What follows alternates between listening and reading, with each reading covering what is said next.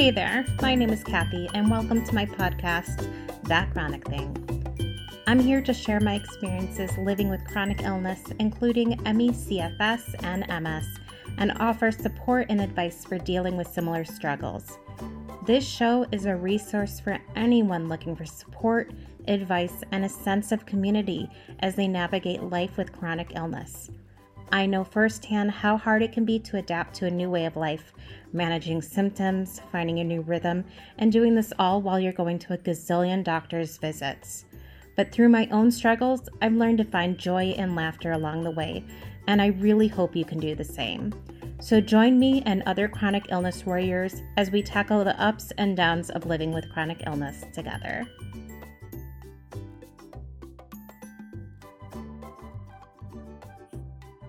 The irony of having a podcast about chronic illness is that I think I would be much better at it if I didn't have that chronic illness. When I prepared to start my podcast, I had decided on a weekly cadence. Podcast creators' guidance say you want to have a regular cadence for your podcast so that your listeners know what to expect. I figured I could do a weekly podcast you know, as someone who is too sick to work and doesn't really have anything going on besides rest and taking care of herself, I figured this could be the one thing I put my effort towards. But if you look at the dates of the podcast episodes, you will see that episodes have not been weekly, not even every other week. It's been more challenging than I could ever imagine. My chronic illness has gotten in the way, you could say. The problem isn't the editing of the content. I actually really enjoy that. Once I have the content, I'm okay. The problem is creating the content. I had thought my brain would be a bottomless pit of information and commentary. I regularly go on Instagram and share my thoughts and experiences. But I've since realized that 60 second anecdotes on Instagram are quite different than crafting 10 to 20 minute episodes and I have a bit of a higher bar for what I would like to put out in the podcast world. I want there to be something of value, not just my random thoughts, my moans and groans. And possibly that is where I've gone wrong. so, at least for today, I'm going to share some of those moans and groans and give you insight into what has been going on in my life, specifically my chronic illness life. Quick side note I'm recording from my couch where I'm nice and comfortable. Did you know that some podcast creators sit in their closet so it's nice and quiet? I don't do that because I have chronic illness and I need to be comfortable, which means we get some background noise, specifically my dog walking around. So if you hear those little tippy tappies, just know that's the sound of love. All right, let's get into my first topic. I decided I need to see a psychiatrist. It likely comes as a surprise to no one that being diagnosed with two major diseases, in my case, ME/CFS and MS, can cast some dark shadows on one's life. Interestingly, I've been quite resilient in spirit to the weight of my diagnoses. I've had friends comment that I handle it far better than they would that I seem to have adjusted to my new life with resilience that is impressive. And while I've always appreciated the compliments, I have to admit I didn't do anything to earn them. It was just my natural response. I think a lot of my credit goes to sharing those moans and groans on Instagram, as I had just mentioned. Everyone needs an outlet. But lately, in the past few months, I felt the cracks of my spirit deepening, if that makes sense. The darkness creeping in.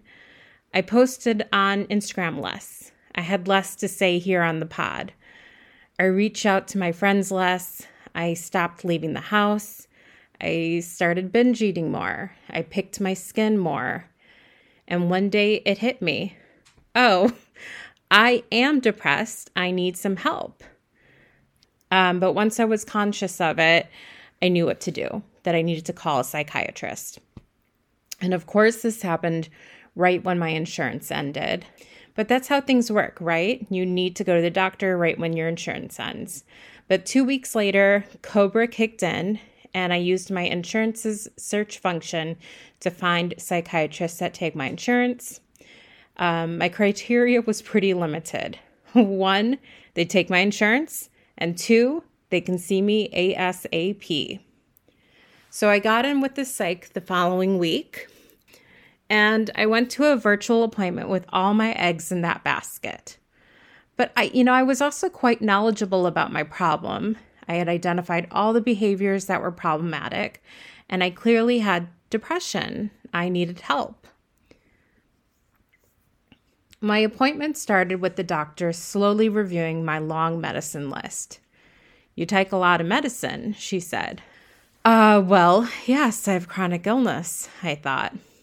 While reviewing the medicine, she sighed often, and then eventually she said, You take too much medicine.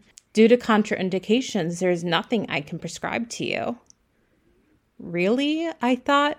Am I the first chronically ill individual she had treated? So, what about my eating? I asked. What should I do? Knowing while I asked this that binge eating is an eating disorder, a mental disorder, she replied, Well, it's a lifestyle change. Go eat a carrot. Use light dressing. Yes, that's really what she said someone who had been treating patients for 20 years with a degree in psychiatry told someone with a binge eating disorder she should go eat a carrot. So, that was my psychiatry appointment. I will not be going back to that doctor. Second item on our agenda scanning pictures. In this past week, have had a bit more energy, as well as the overwhelming desire to clean out the open shelves under my television.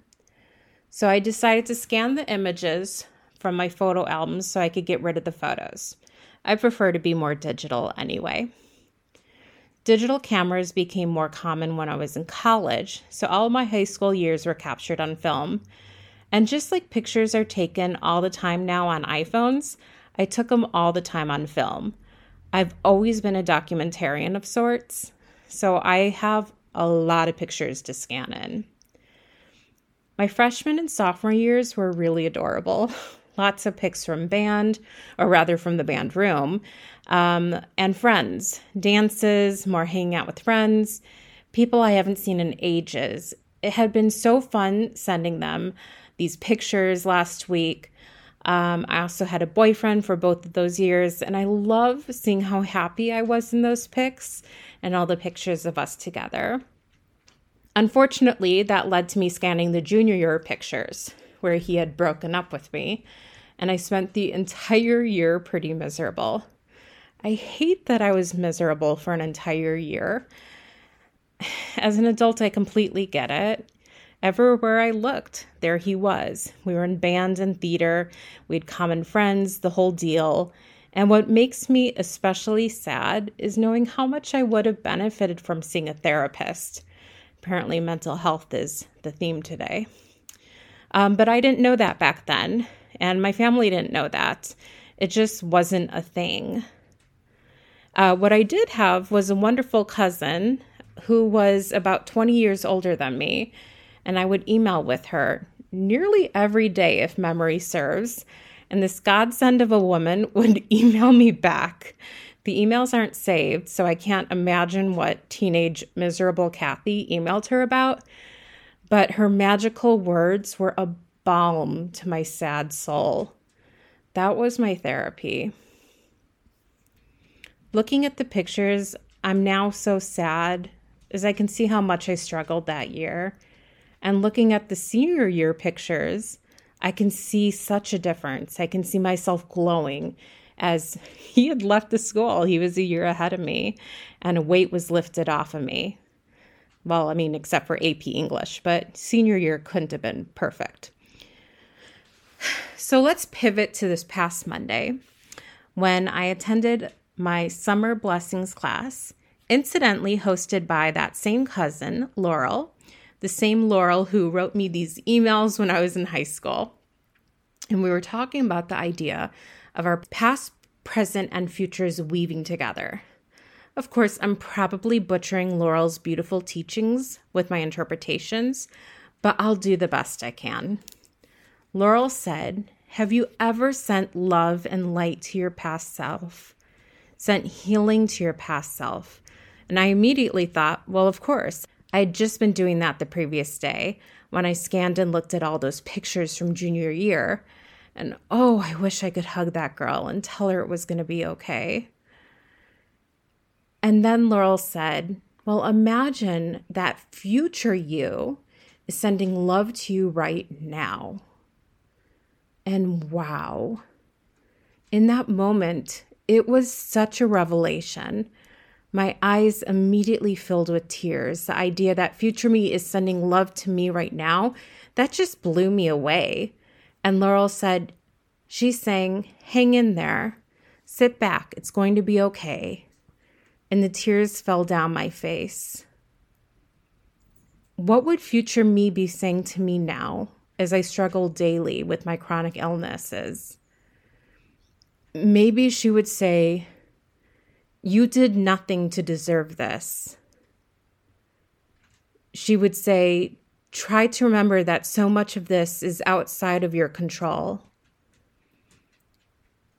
She'd say, You're doing all the right things to take care of your body and rest. Maybe she'd say, everything is going to be okay. But my present self says, is it going to be okay? I have some serious diagnoses, one of which is progressive. But will there be newer, better medicines on the way? Maybe. And will I get a new psychiatrist who treats me like a human and respects my complexity as an individual? I mean, let's hope for damn sure. what would your future self be saying to you? I really hope your future is sending you lots of love to your present right now.